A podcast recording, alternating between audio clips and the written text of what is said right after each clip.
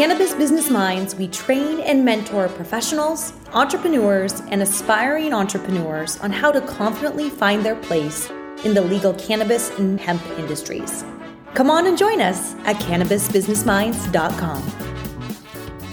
Hey guys, I hope you're doing well. And on this episode of Cannabis Business Minds, we get to talk with Toni Forge of Four Leaf Consulting, who you all know has been on the podcast several times. She is one of my trusted advisors in cannabis, and she has been really specializing in social equity and working in California. She's now moving on to uh, national things. And I get her on the podcast to talk about what exactly goes into that licensing playbook. And her big thing, which is very true, just because a li- you've received your license doesn't mean you're going to have capital. Now, guys, this is a very important thing to understand because we know that it takes capital to start a plant touching business. And it doesn't just take, you know, this small little friends and family round. That might get you to, you know, a small part in the actual licensing journey. But for some businesses, we're talking millions of dollars just to start their business. So an application is one thing, but the one of the most important parts is actually making sure that you have access to capital. So, what we're going to talk about, both her and I have participated in capital raises, right? And so, what we're going to talk about is some of the soft skills, hard skills, and things that you really want in that playbook and what you can be thinking and be working on. So, hope you enjoy it. Get that pad, get that pen, and start taking some notes. 2018 regulation passed, right? And now we're in 2021 and last time I had you on, it was right before the pandemic, and there hadn't been a lot of changes. And so, what's up? Like, overall, like that big landscape, like, what's happening? So we got some new changes in the regulations recently. And so now all three departments, remember it was Cal Cannabis, the BCC that did retail distribution and testing, and then was the manufacturers branch. Um, all of those now have condensed into one single site, and that's now the Department of Cannabis Control. And so that's a great thing because the state wanted one point, right? One place that people can go to to get all their cannabis information. And before, what you were doing, depending on the license type, was you were looking at three sites, right, simultaneously. And if somebody had a micro business license or the such, you're still looking at those three sites. Yeah. And so this was a great thing that they did. They put it all to the DCC, I think it's now called instead of the BCC. And so things have changed, but things haven't changed, right? So we have more um, kind of definitions have changed for owners, for financial interests. Um, when are those looking at are those changes positive or negative like for small business owners or are they allowing big business to open now I don't know if they're positive or negative. Okay. They're just some kind of clarifications, and I don't really see the real impact for, but I do see it in terms of um, some of the news changes because they have new changes regarding branding and merchandising where you've got to put your license number on let's say the hoodie and you know it's got to be so you can see it so for a small business or people who are just doing those branding agreements like white label agreements mm-hmm. or they're not connected to the plant that's going to be a little onerous um, and i suggest everybody listening to this podcast to really look at the new changes from the DCC. They're online. Um, and that's basically, I haven't even gone into a lot of detail because, mm-hmm. again, we are still dealing with the level. exactly, exactly, right? And LA is the largest market in the LA, world. The largest market in the world. But I am going to tell you this. Hmm. I've got to give the DCR, the Department of Cannabis Regulation in LA, some props. So, what they have done in the last two months, this was at the end of August, I believe, they launched a whole website with a lot of different classes for operators. So, if if you look, yeah, they did. Wow. And they're doing, in fact, I helped them. We did a cannabis um, job fair in that. August, and we're going to do actually another one in person um, in the next six months. So we're working on that. And we're going to have employers, mentorship, internship. So the city is really getting that off the ground. Now, That's I know huge. everybody out there is, oh my God, it took them long enough. Yep, yep, yep. But we're, but we're there. And so remember, we only had in phase three the 100 licenses that yep. were available. Now that's 200 licenses that are available, um, and you have to be a social equity uh, candidate. Excellent. And now there are all the um, non retail delivery licenses, non-storefront retail delivery licenses okay. that have opened up for social equity people. And so we're seeing this movement. I really see the movement now in LA more so than it ever has been. Oh, and so, so that is a really good thing. Last year in 2020, they did some changes to the ordinance. Um, and then so it really helps social equity applicants. They really are cognizant of the predatory practices out there. And so they're really saying in these new ordinances, and new, I mean 2020, saying, you know, you have got to make people um, have decision making ability and voting ability, and you yep. can't have a management agreement and an equity stake in their companies because we were seeing so much of that happening.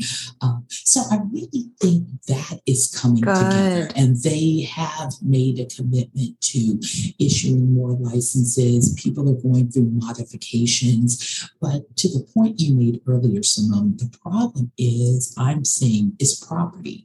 People mm. cannot find property because because the problem was in 2018, remember, people were sitting on property from September 2019 on. Because remember, it was a race for the first hundred, yeah. and you had to have a property, and they did not move quickly. So you have people who lost so much money, went through so much capital, lost businesses. Every I had so many clients who were just complaining, Toni, what can you do? I'm like, I can't do crap.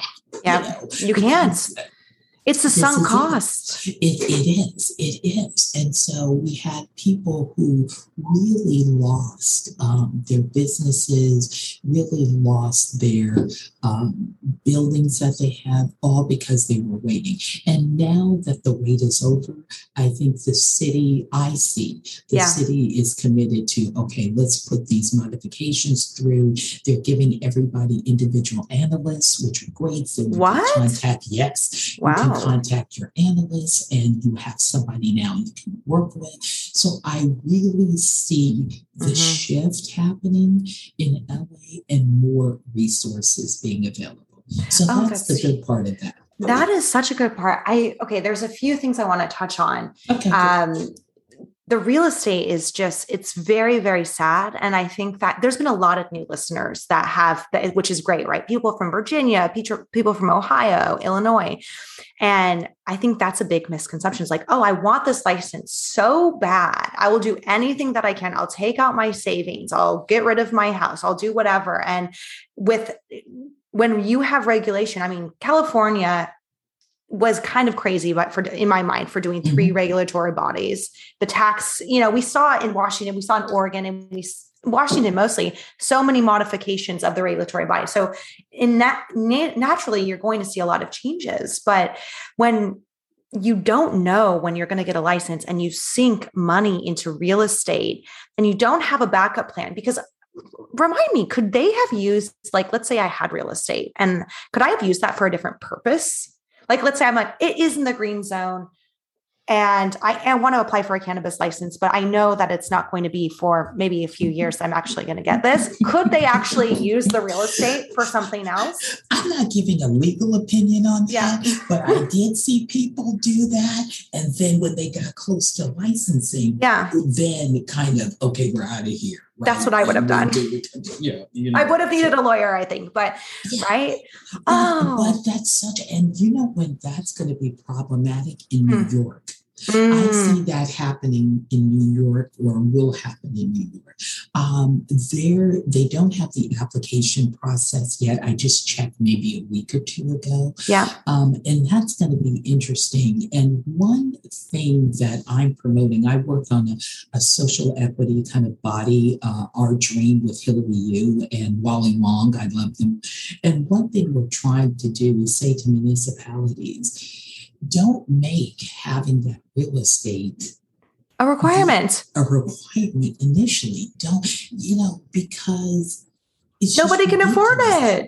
Nobody can afford it. And when you're talking about these markets like LA, like New York, it's going to be extremely difficult. I think the same issue is going to be in New Jersey because yeah. it's going to be difficult to get that real estate. So that's one thing that we're trying to promote as yeah. a equity group is yeah. that if you're really looking to put people of color or people impacted by the war on drugs or people in these historically disadvantaged areas, yep. you cannot put that requirement on property because that is just mixing people out. That's Absolutely. Mm-hmm. And I think that if people don't understand that, then there's some education that needs to happen because Absolutely. it's just like, it's the whole concept of like, well, generational wealth and where people have access to money. And, you know, if you are even just coming from maybe just starting your, own you excelled in corporate, right? But you have no family money and you want to get into the cannabis business, and you're maybe a woman, you are a minority, it's very hard to get access to capital that's needed. It's it's very hard. and Simone, what people don't realize, yeah. I have a really good friend who's an HR executive, corporate life HR executive, mm-hmm. switched to a cannabis company. And first thing he said to me, I had no idea cannabis was so white male, like mm. old corporate America. Exactly. Yeah. Those those ties, that good boy network, they can get the capital. Exactly. What do people who are just normal remember, right? And remember the whole notion of social equity is to get people from the unregulated black market to the regulated market. Yep. How are they going to do that? I mean, how are they going to get that capital? You're acting like they've stacked $5 million from the. Yeah, and it would alert the IRS. I mean, if you think about it, if you're in the illicit market, you haven't been doing your accounting, you have been Absolutely. not filing, um, a, you know, your tax returns, or you have with, you know, not income from, you know, your cannabis sales, and then all of a sudden we're like, okay, we're going to help you. Yeah, there needs to be a very, I think there needs to be a strong plan to really help operators make that transition. Absolutely, absolutely. And we don't see that. It is rough to raise capital. It I is. know people who've done it. Yeah. Um, you know, I know people who've been successful, but it is people just don't understand getting that deck together, getting that pro forma together, getting yeah. your pitch together, getting the pitch. Get, getting that SWOT analysis together, you know, all of those things. Yeah. And that has always been my push. I don't care if I have changed in cannabis. I think in 2016, I was feeling you got to do this, you got to do that. You ain't got to do shit. Okay. uh, but you make that business choice. All I'm trying to do is give you all the information. Exactly. And you make that business choice, like I used to do for corporate 500, you know, Fortune 500 companies if you make that business choice to do something else, that's fine, just as long as you have the information there. And you forget on some of these agreements, people don't want to be entrepreneurs. They want to, for be example, operators? social equity, yeah, or operators. For example, for social equity, sometimes people just want the payout. Let somebody else do it. I can work for them. Mm-hmm. I can mm-hmm. learn. Mm-hmm. I don't want to be responsible now. Maybe I use this as a stepping stone for yeah. me to be an operator in the future in another jurisdiction. But you have to really look at the needs of what people are looking to do. I think that's great. And I also think it's very important to ask yourself, like, what do I really want? And really preparing yourself for like what this journey in cannabis is going to be because you mm-hmm. and I are both on the ancillary side. Like you you definitely work a lot more with operators than I do now since I'm in France, but I mean even before you would you you get your hands, you know, you you dig in and you really support your clients, but it's a big journey operating as a plant touching business and it's a hard journey. And you know i the the podcast that is before this one that I did a solo cast was like you almost have to have a pre-licensing playbook. Right? Like it's like you got your oh I'm now I've got my license, I've got I've got my funding, right? And that pre-licensing playbook is asking yourself like what is it if you even want to get a license or if you want to be ancillary like what is it that you really need to do because there's I mean what would you think would be in that playbook? I'm, I'm going to tell you what's going to be in the playbook it's just simple things that people don't think about. I have, you know, I'm helping people now who want to do cultivation, mm-hmm. but yet they don't have a cultivation team. Yep. They don't have a master grower. Yep. So when I'm doing the application and I'm like, okay, so who's going to grow for you? Well, we don't have that. So it's assembling the team. I always say this at nauseum who is going to be your team. Yep. That's what investors want to see. That's what even cities want to see. Cities want to see do these people have the know-how to be successful? Because yep. that's what they want in their city, right? They want longevity. They want good business partners. Yep. They want people who get it, people who are compliant. And that's what I don't see people doing. So in the first mm-hmm. playbook, mm-hmm. I'm going to have who's my team? Yeah on my team has corporate experience, yeah. who has marketing, who has financial experience, who has executive experience. You know, what makes us different? What makes us an asset to the city if you're doing an application? You know, what things should the city be looking for? Mm-hmm. It's all there.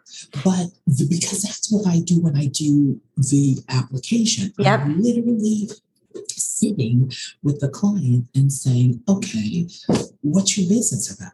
Exactly. But sometimes people haven't even thought about what's oh, we, we were girl, we worked on a very, very competitive project. We won that license. We and did, I remember we, we, were doing like who's your target market? Exactly. And we're and it was like T minus 10 days. Like it, it was crazy. Was. And it was, you know, and so I think that, you know, we for us it's just so obvious like guys okay let's let's make that business plan. Let's really dive into this. But i'm curious if it's just a lack of knowing that what the playbook is or if it's getting caught up and getting so excited and not really thinking it through of why people a, aren't doing it. I think it's a combination of both. Yeah. i think you don't know what you don't know you just right? so 100%. yeah. You and I have had corporate backgrounds. Yeah. So we have always interacted with that nomenclature. Yeah. You know, we know the terminology, the phrase, we know, we might know the answer, but we know the issue.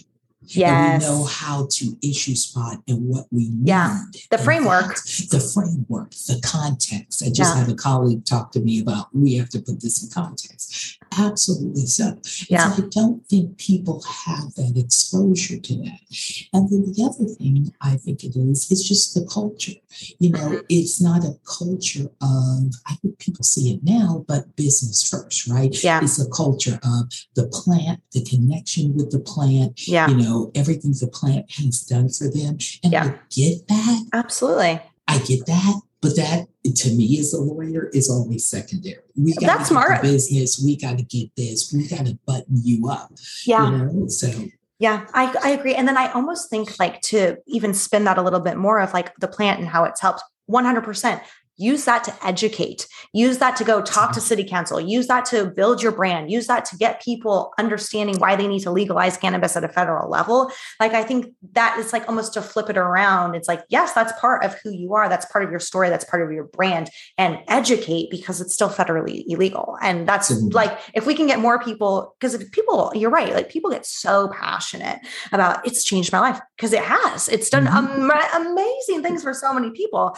And so mm-hmm. i think it's like yes, tell that story, but then remember, like, are you you know the definition of entrepreneurship is you're in the business to realize a profit.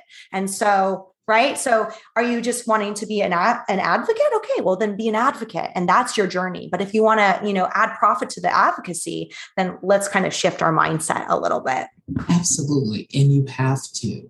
Yeah. And you know sometimes clients just don't want to hear that and Yeah. i have to step away when they don't. Yeah. But you know i ask a lot of questions and even i have one client that i'm helping with a, a deal.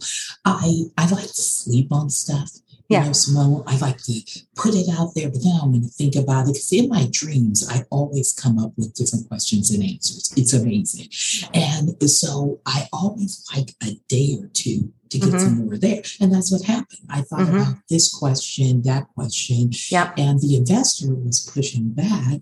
And I said, well, if we, you know, these are just normal questions that you would ask in any due diligence. Why are they pushing Yeah. back? But they get so used to the cannabis person just signing on the dotted line Ah, and not pushing back that when you do, especially in the realm of social equity, mm, um, you know that it's sometimes difficult for you to do the due diligence because they're just like, well, why don't you just take the deal? Oh I, I get you that take the deal, but be informed about the deal. One hundred you know? percent. Well, it's like I remember I was trying to open up a bank account or do something in France, and I always feel a little bit rushed when people are like, "Can you sign it here?" Well, hello, this is a different language. It's going to take me some time, and I think that naturally.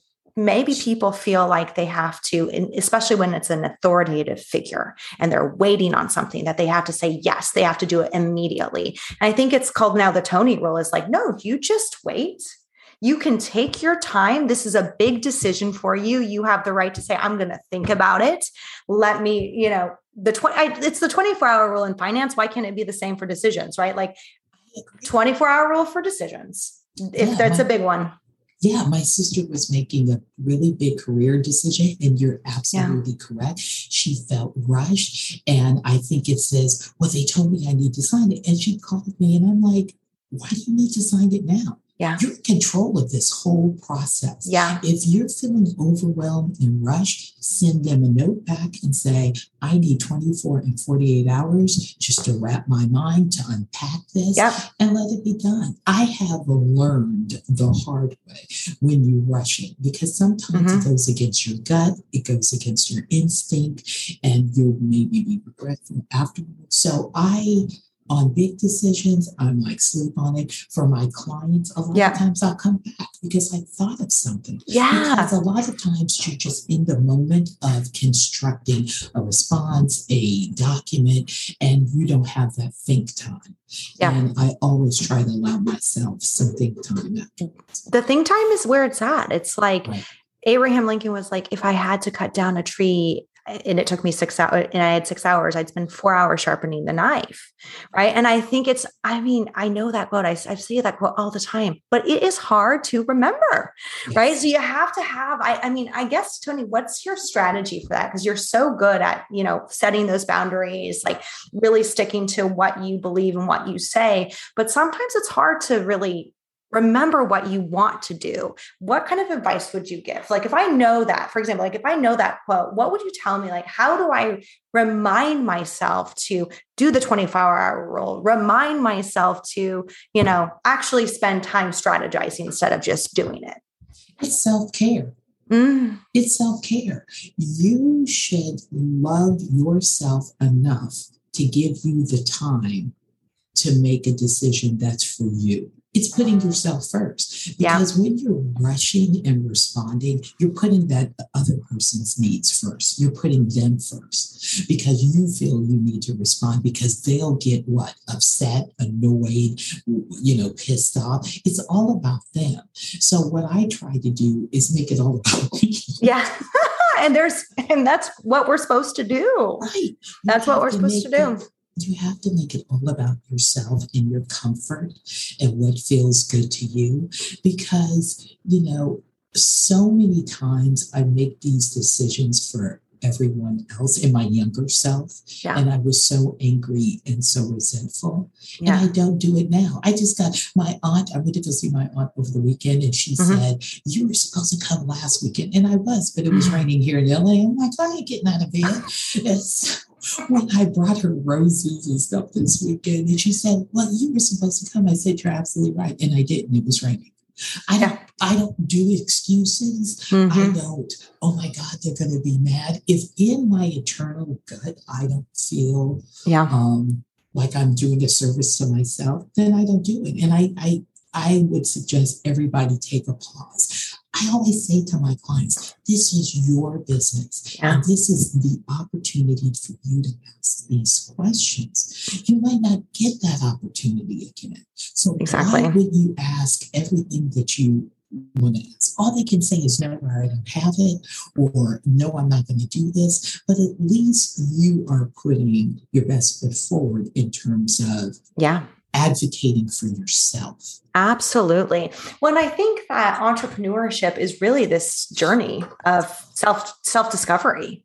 Really I mean, it really is. And like you can see how much you love yourself of how you negotiate stuff, what you're focused on, how you're taking care of your money, how you're taking care of your business. Like it's very interesting. And, you know, mindset, I believe, is more than 80% of our success. It is. It so is. Right. And it's just interesting when you think about what I think a lot of people might struggle with if there's like maybe team conflict or if there's, and I'm kind of changing this a little bit because we mm-hmm. talked about this offline. So I'm going to go down this tangent. We might have to go back a little bit to licensing, okay. but okay. you know, I think that what happens is that if we're not really aware of what we want, like we said, and who we are and how we deal with problems and how we react, and we don't do that internal SWOT assessment, I think it's going to be hard for whoever that person is to be successful as an entrepreneur in the long run. Like it's like, you know, on my Instagram, on my personal Instagram, I follow a ton of like therapy stuff, like mm-hmm. self development. And mm-hmm. I've noticed that when I'm the most successful as an entrepreneur, it's when I'm really focused on who I am as an individual, not my technical skills. And so I guess parlaying back to what we're talking about is yes, that business licensing playbook, it's all about the technical stuff. But what type of you know internal work would you suggest somebody doing for themselves if they literally are coming from you know corporate to cannabis and they've never been an entrepreneur before like what would that what would that you know soft skill stuff look like i just look at my own journey because mm-hmm. i'm so different from where I used to be in 2016 to now. Yeah. Um, I'm so much more confident than I used to be, and that is good because I think, especially as women, it's imposter syndrome. Yeah. You know, we always, and especially as a Black woman, we always, and I'll say me, I always felt I had to be better than everybody because I was under a microscope mm. and that I couldn't fail. Like I had to know every response and everything and be able to say it in a dime. And sitting here now, I know I know more than fucking 80% of the people out there. I mm-hmm. know I know that. Yeah. And so, you know, when I have these big companies come to me, and I used to feel so intimidated until I looked at their paperwork or heard what they were saying, and they really just didn't know and all this.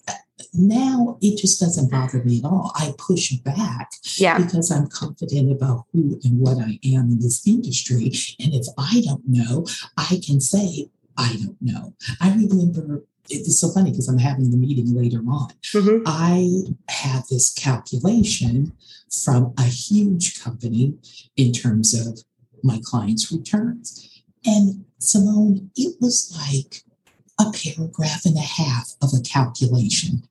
And like, I don't even understand this. Right. So the old Toni would have tried to figure this crap out. Yeah. New Toni said, come back with me to me with an example. It took them three months. Oh, you're going to say three days, three months. That's what I said, example. I said it should be three days, three months with an example. Oh. So I like yeah, You, you, you, didn't really know this crap too, and you thought nobody was going to ask about this, and this is just something that you put in there, and somebody thought it was a good idea probably ten deals ago, and you just kept it in there not to explain it. But it's just that type of thing, and so you're correct on this. And what I would say to new entrepreneurs, because mm-hmm. I've come from you know corporate to this, you have to be open You yeah. have to be flexible. Everybody doesn't see the same things you see. Yeah. Oh my God. Yeah. Things we take for granted and we have been exposed to in the corporate.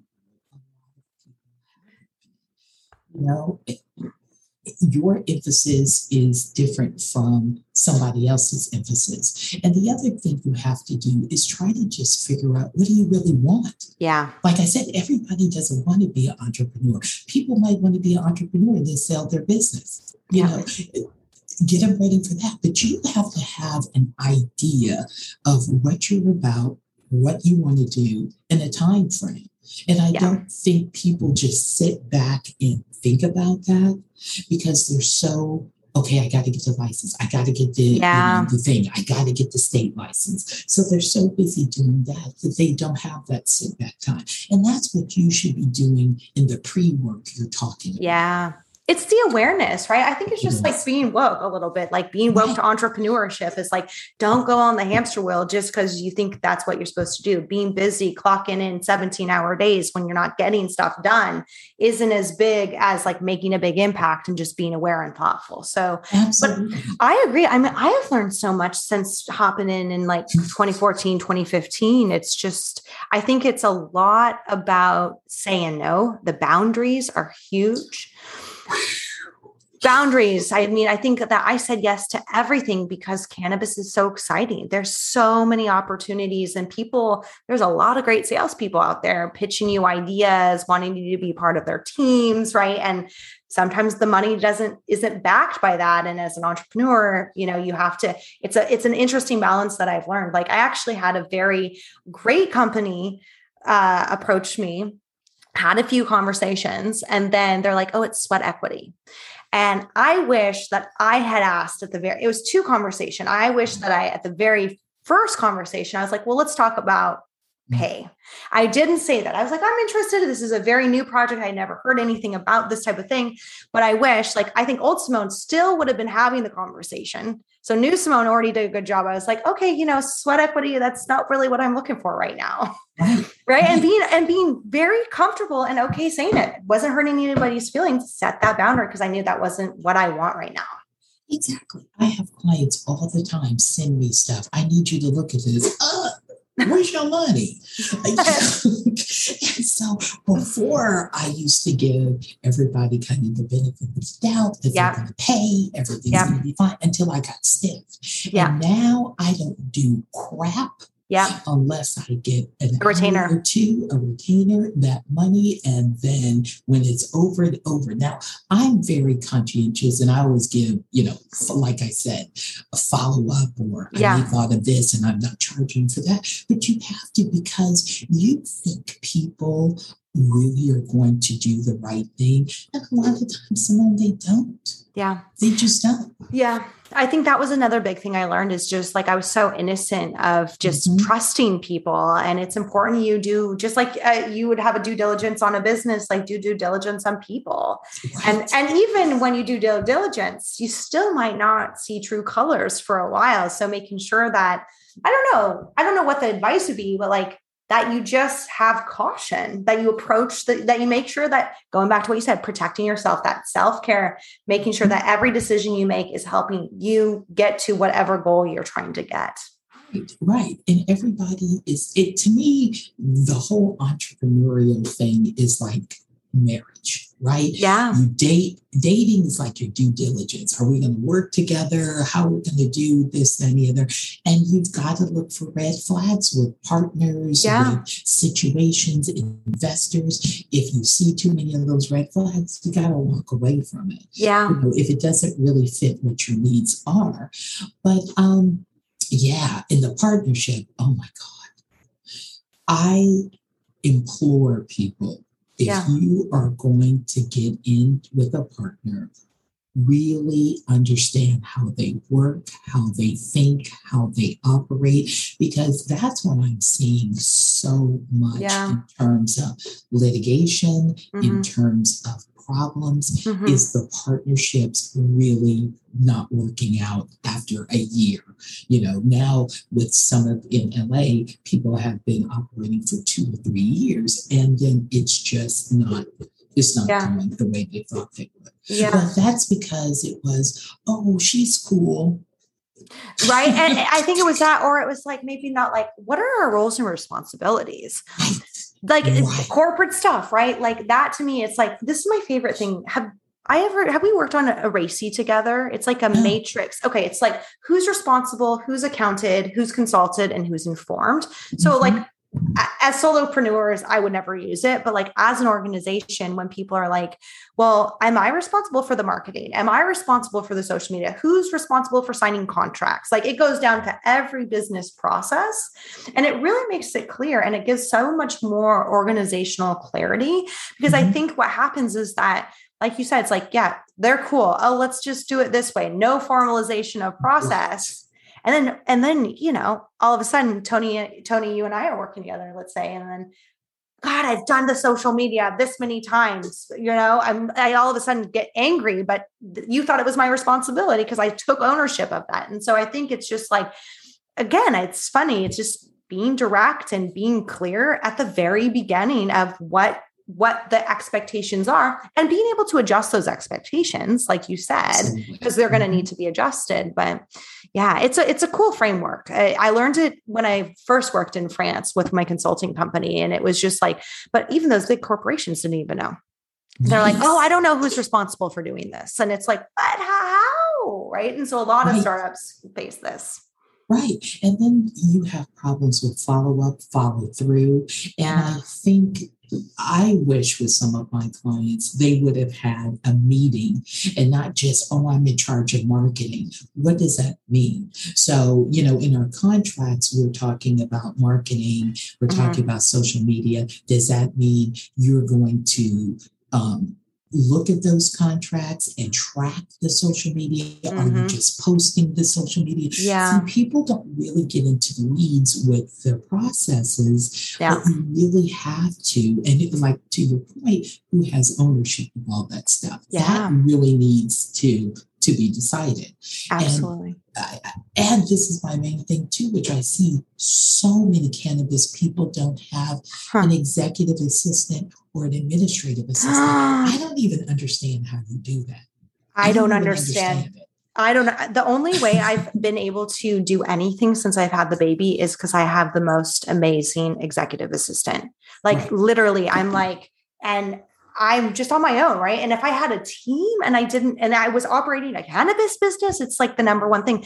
I think it's, again, I think it's learning entrepreneurship, learning how to delegate. That might be Mhm. is one of the issues, Mhm. right? Like really learning how to delegate properly and and taking that step back of wait hold on like it's the road it's the roadmap and the playbook toni it's like Right. i guess i guess my question is if the if the, you see the issues when businesses are operating but those businesses had a business plan was the business plan not good enough No, right so there's i think there's that issue Absolutely. I, I, we're going to say it to your profession. It's the difference from going to accounting school and learning that crap in, in accounting and then actually practicing it. yeah You know, what I learned in law school ain't crap to do with what I learned in terms of being an, attorney. You learn the principles in law school, just like Yeah. the principles of accounting, but you know how to tweak in the nuances once you get out there.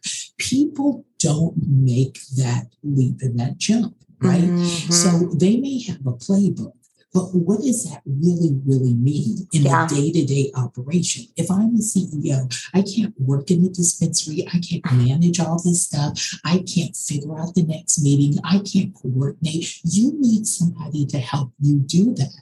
And I know that that's an expense, but what I see a lot of cannabis companies do is Mhm. they will spend the money on marketing and a party Yeah. all this other kind of stuff. I really have some clients up north that are big on that, yeah but yet they're not getting kind of their ducks in a row with certain Girl. of things on a day-to-day basis.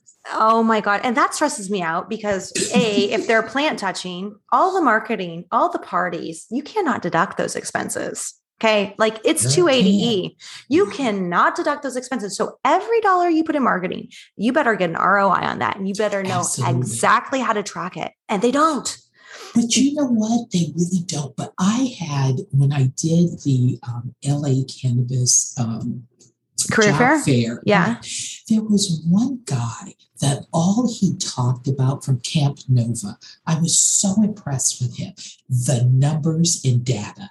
That's all he talked about in marketing. Mm. And you and I know that's all you should be talking oh about. Oh my God. it is. It's so true because, you know, I'm actually, and actually, we got to have another podcast mm-hmm. episode just about this. But yeah, marketing is there's so many cool opportunities now with digital marketing. If you're even if you're a cannabis operator, to be able to touch touch people and have those interactions. Yes, you might not be able to do Facebook ads, Instagram ads, all that stuff, but there's definitely great ways. And I know because of the issues of, you know, advertising, mm-hmm. sometimes it maybe mm-hmm. makes sense to do a billboard, but mm-hmm. it's really hard to kind of track. And so, yeah, let's let's definitely hop on a conversation about that. And I was so impressed with him because yeah. it was, he was talking about ROI. Yeah. He wasn't talking about influencers or celebrities or parties. You know, that's the top three things that we hear in cannabis when it's marketing. Yeah. I know these great influencers. Like I had one client, I know fr- I'm friends with Drake. Who cares? Unless you're targeting like Drake's audience with your brand, then right. that doesn't right. really help. And unless Drake is going to give you a shout out specifically to your brand with a coupon code that you can that you can like literally follow, that doesn't really mean anything. Absolutely. And so it was so refreshing yeah. to hear this guy from Camp Nova just go yeah. on and on about what I heard in the corporate world. Yeah. Return on investment. Mm-hmm. This, you know, what the dollars look like. Yeah. Who really are re retooling their target market, really looking at all the data, sitting with the data and saying, okay, we thought it was this, and now we're seeing a shift yeah. COVID and it went this way. How many people really do that kind of thoughtful analysis? That yeah. I was just like more than impressed because I said that's what people should be doing. Yeah. You know, yeah. when they give all this money to marketing budgets so they can do the parties, the influencers, yeah. or or, or go to MJ Biz. and, I'm also MJ curious. We both didn't go, and I am so curious what people's return on investment is there. Like I I when I used to go as just an attendee, it'd be great. I could meet people, I mm-hmm. built my mm-hmm. network. But mm-hmm. I even think about the deals that I got, maybe one, maybe two, but not nothing big. And I think about putting, you know, let's say 30K for a booth. I mean, maybe it's their whole objective is just brand awareness if they have mm-hmm. that much money. Mm-hmm. But it's interesting, like when you really think about an ROI for going to that conference.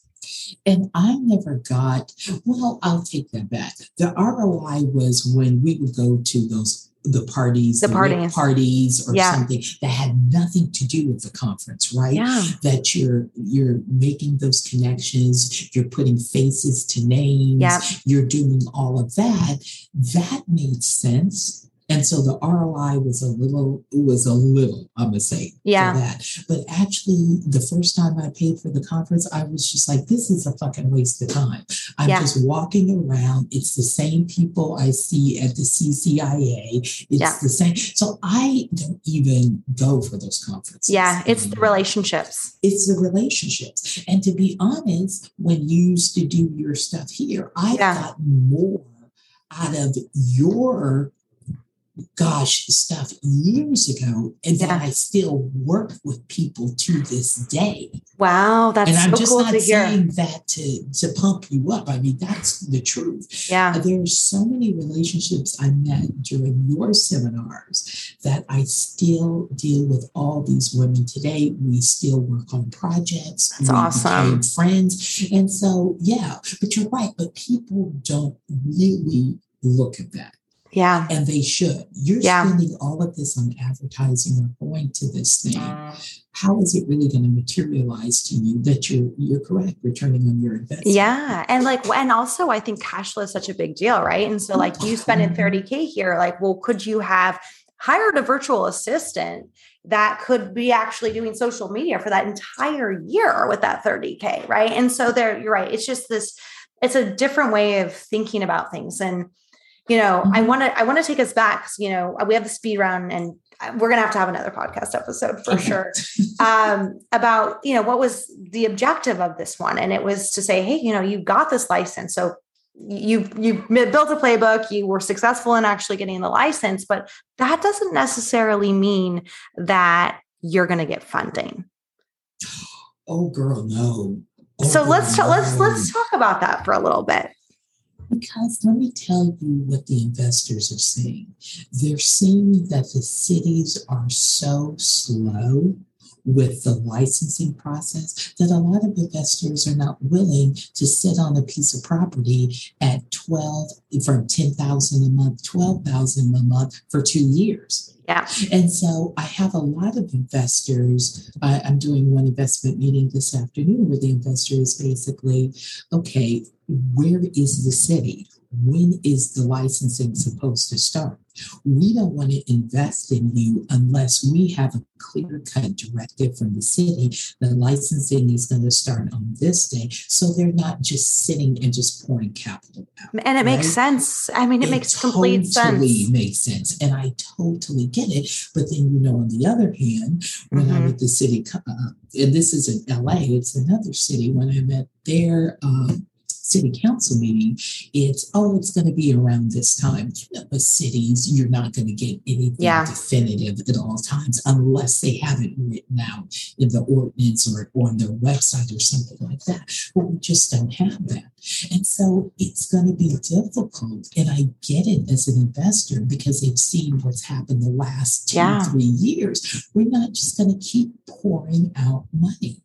Yeah. We're not going to keep doing that. No. You really have to be have that license in hand, mm-hmm. you know, for them to really do that. And that's not even guaranteed because yeah. I have some investors are, you know, we're putting all this money for somebody who's never run a cannabis business, and you can't be mad at them.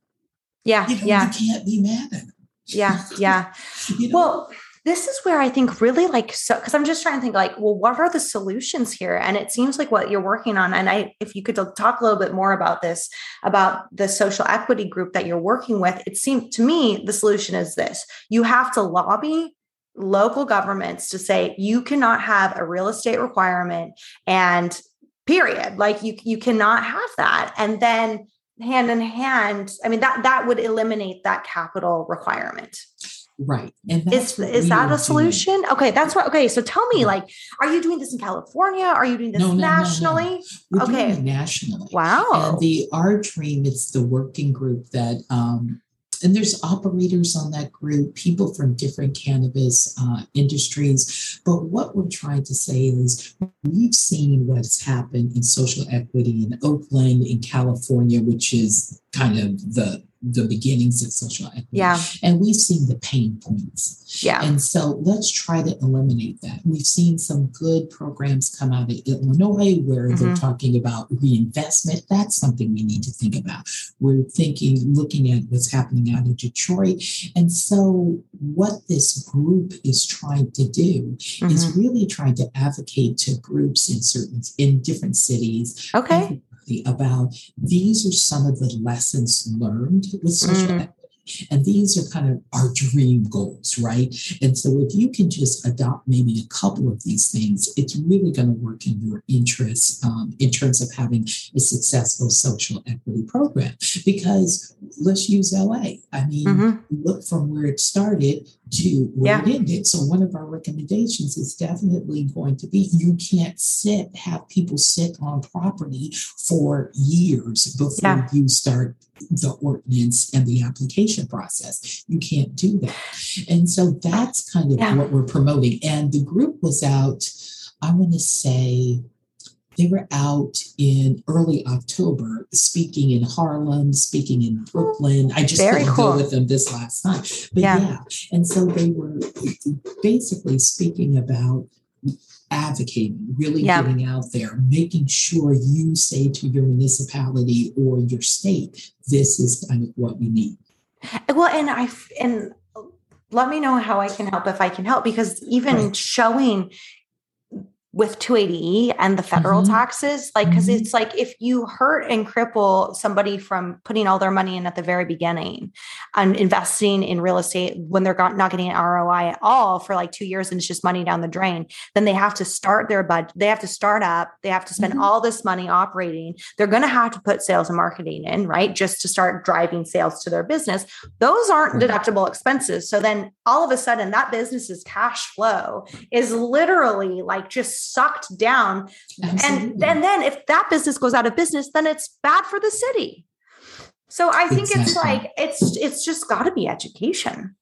Yes, and it's got to be advocacy, you know, yes. for that advocacy, and, and it really has to be groups that are very concerned, not there for their own interests, because we yeah. saw that in LA. Yeah. all these advocacy groups, but they're really just for themselves and to try yeah. to get and their clients through and their clients. Yeah. And they really weren't looking at for the greater good.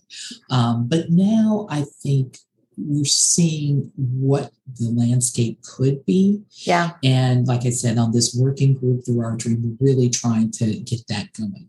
Oh, I love it. And I mm-hmm. guess I, I would say, like, just we can wrap up this little point with, you know, one piece of advice. Like, if somebody's like, oh my God, but I'm almost at that licensing stage, you know, my advice would be, well, I wish we had talked to you a while ago so you could play, build that playbook. so, so you had focused on an investment strategy, right? So you'd focused on that cash flow, so you had been aware of it. Because to me, that's like the biggest thing is, you know, just because you're right, just because you're you have a license doesn't mean that you have funding. So really focus ahead of time on everything that would be getting your playbook and making sure that you have a good cash flow plan. That's my advice. You, know, you always have to keep getting capital. You, you do. in the beginning, you just you have this lump sum, and that crap ain't going to change. You constantly have to fight to get capital because you know how much money it is going to be to run through in Yeah. Not only the taxes, the property, everything. The consulting, the, consulting, the compliance, everything's expensive. No, and so, then the state taxes, the local taxes. The local taxes. And yeah. sometimes you in the locals, you have a development agreement where they want 1% or 2% or some percent of something so they can have a city you know, event or to help wow. with the city. So it really just depends. But I tell my people, yeah. honey, you're going to have to raise capital for a while until you see that business really going because you and I both know people think they're going to make a million dollars the first year. I don't know how many times I have to say that when I look at these projections and yeah. the perform on the projections, $1.5 million the first year, where? Yeah, right. And and I feel like and then it's like, okay, that's even, let's say they even hit 1.5. Mm-hmm. Okay, that's mm-hmm. revenue. But then when you deduct your cost of goods sold, when you deduct your selling, your general, your administrative costs, and if you were an owner employees, and you weren't an operator, employees, mm-hmm. everything, and taxes, you really don't have much left over. Mm-hmm. I think that's a big misconception with a lot of people wanting to get in this space is that you're right, they just see those green flashy lights. Mm-hmm. But it's a long it's a long-term play in this space. It's, it's a long-term, play. play. It really, yeah. really is. Yeah. yeah. Are you ready for the speed round? I'm ready for the speed. Oh my God. Okay. So I'm so excited. So these are like new questions for uh, season five. Okay why did you make the jump from corporate to cannabis? I was so done with corporate America. I was just done. And then my good friend Monique you know, you know. Monique I'm going to try to get her on the podcast. Uh, yeah, she is a, great. Okay, good. I'll tell her too. Uh, Monique suggested we do this, and I thought I never heard of this. This is just crazy. Mm-hmm. And after Monique kind of convinced me, then it was it was cool and I liked it because I liked the part of corporate America I liked. I used to do a lot of consulting for internal groups, right? Because mm-hmm. that's what the attorney does. The attorney is talks about risk management. This is your liability. This is your risk if you do X, Y, and Z.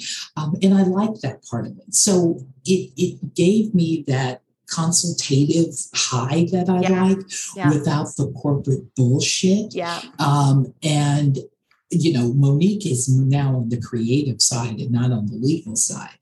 But I've seen how much I've expanded with my business to municipalities, to, you know, helping them do certain things to different kinds of clients, to non cannabis clients. I have a mm-hmm. couple of those. So I've really expanded and yeah. I really like that. But I first initially got in it through Monique Jackson Fitzgerald, and that's because I hated corporate America so much and she knew I wasn't going back. And now that I heard Starbucks is going to be $23 an hour next year, I said, if this doesn't pan out, I'll be your local barista. what? Oh my God. I, I used to be a barista. I would love my my kind of big dream right now is to make a, a money cafe. So I can make people lattes and talk to them about money. That is so good. I would I would love it. So open up the conversation a little bit more, you know, get people comfortable about talking about yes. money. People don't, especially women. We don't like don't to talk feel, about women don't like to feel comfortable talking about money. I don't understand. You will tell us how much you spend on a Birkin or some shoes, but yeah. you can't tell me about stocks in a 401k. Exactly. Exactly. Exactly. All right. Um, what has what has working in the industry taught you? We've talked a lot about it, but the number one thing working in the industry has taught you. You have to be open to see somebody else's point of view. That's good. That's just so because good. I, I don't have to believe it, but I have to see their point of view and then I have to respond according to what they want as a client. And sometimes, like I said in the beginning, I push my point of view. You need to be compliant. You need, you may got to do nothing except, you know, pay taxes and die. So um, you know, if you don't want to do that, I've really, okay, I see what they're saying.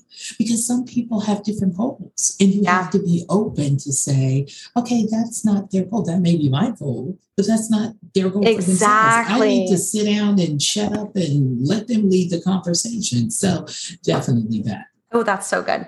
Okay, last but not least, what is one thing you wish you told yourself when you first started when you first got started?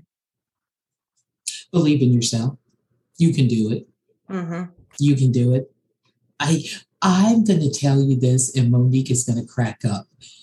When Monique left our practice, I spent three days in bed crying. And three tequila. Days and tequila. I remember Absolutely. this. Absolutely. Remember this, Simone?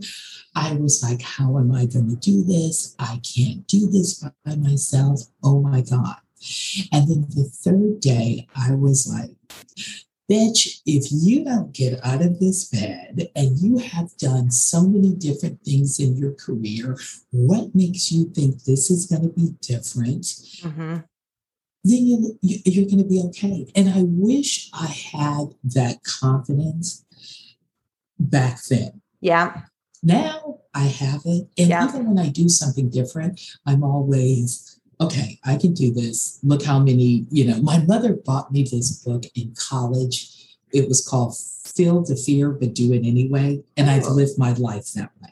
It was instrumental that people get fearful of things and that stops them. Yeah. And the whole premise of the book is you're going to feel fear. So what? You're going to yeah. be uncomfortable. So what? But you got to just walk through it. And I've always done that. I've had so much change in my life. And people always get the misconception that, oh, Toni likes change. Oh, she's so amenable to it. No, half of the time I'm like, I don't want to do this bullshit. Yeah. But I know once I get to the other side, I'm going to be fantastic. Exactly. So just getting to the other side everything that you want is on the other side of fear. Everything you want. And it's so easy for us to stay in that comfort zone, right? It's yes. just, and when you're in the comfort zone, you're not in the growth zone. And it's just entrepreneurship, I think, just kind of catapults you out to at least try to take that into the growth zone. Mm-hmm. But yeah, I used to have a magnet that said, like, everything that you want is on the other side of fear. It's true. It and it it's is. so, and it's so easy to, kind of forget that sometimes, right? When you're like, mm, I don't know if I want to do that. Well, is that your fear talking or is that logic talking, right? And so it's it's a constant reminder for myself sometimes. Like sometimes I can sometimes I do things to me that really aren't that scary that other people might think, wow, like mm-hmm. moving to France, like that wasn't a big deal for me. Like That's I don't know why as hell. I know, That's but for me, for me that wasn't, right? But like literally going on social media lives that is my fear zone. And so I'm trying to do it a little bit more. And so mm-hmm. everyone's fear is so different. And it's just, if you want to enjoy, if you want to try to get the most out of life, you got to get out of that fear zone. You do. You really do. And you have to just be uncomfortable. Yeah. You have to stay uncomfortable. Yeah. But once you once you get to the other side, you're fine. And so after I got up from the tequila, I, I, was good. I was good. Yeah. And I mean, but mm-hmm. you've been doing so great. I guess before we wrap up, like, you know, what are you most excited for in the last bit of 2021, 2022 going forward? Like, what are you excited for professionally? Well, 2020 sucked. I mean, dude, I it was maybe it was horrible. I maybe had one client, two clients. I mean, it just sucked. This yeah. year has been really good, and I'm so grateful and thankful for that. Um, what I'm looking to do more professionally is to go national. I really want to do more national work. Hell yeah. Um, so I'm looking to getting in New York to do some work, in Chicago to do some work. So that's kind of what I want to do professionally. I want to take all the lessons learned from California yep. and just kind of apply those um, to other markets. So other markets, that's my main thing. Excellent. All right. mm-hmm. Well, if our listeners want to find you, they can go to fourleafconsulting.com yes, and find you. Four number mm-hmm. 4 mm-hmm. and find you also on Instagram at number four leaf leafconsulting.com. Yes, absolutely. All right. Absolutely. Thank you so much for joining me. I love having you on the podcast. Simone, I love you more. We always have a good time. we have such a good time. All right. Thank you so much. Thanks so much for listening to this week's show please subscribe wherever you get your podcasts. And if you enjoyed this, leave us a five star review. Make sure that you share this episode on your social media and tag us in the Instagram stories. You can find us wherever you go on social media. Just look up Cannabis Business Minds. Have an idea for the show or something that you want to talk about? Shoot us an email at podcast at cannabisbusinessminds.com.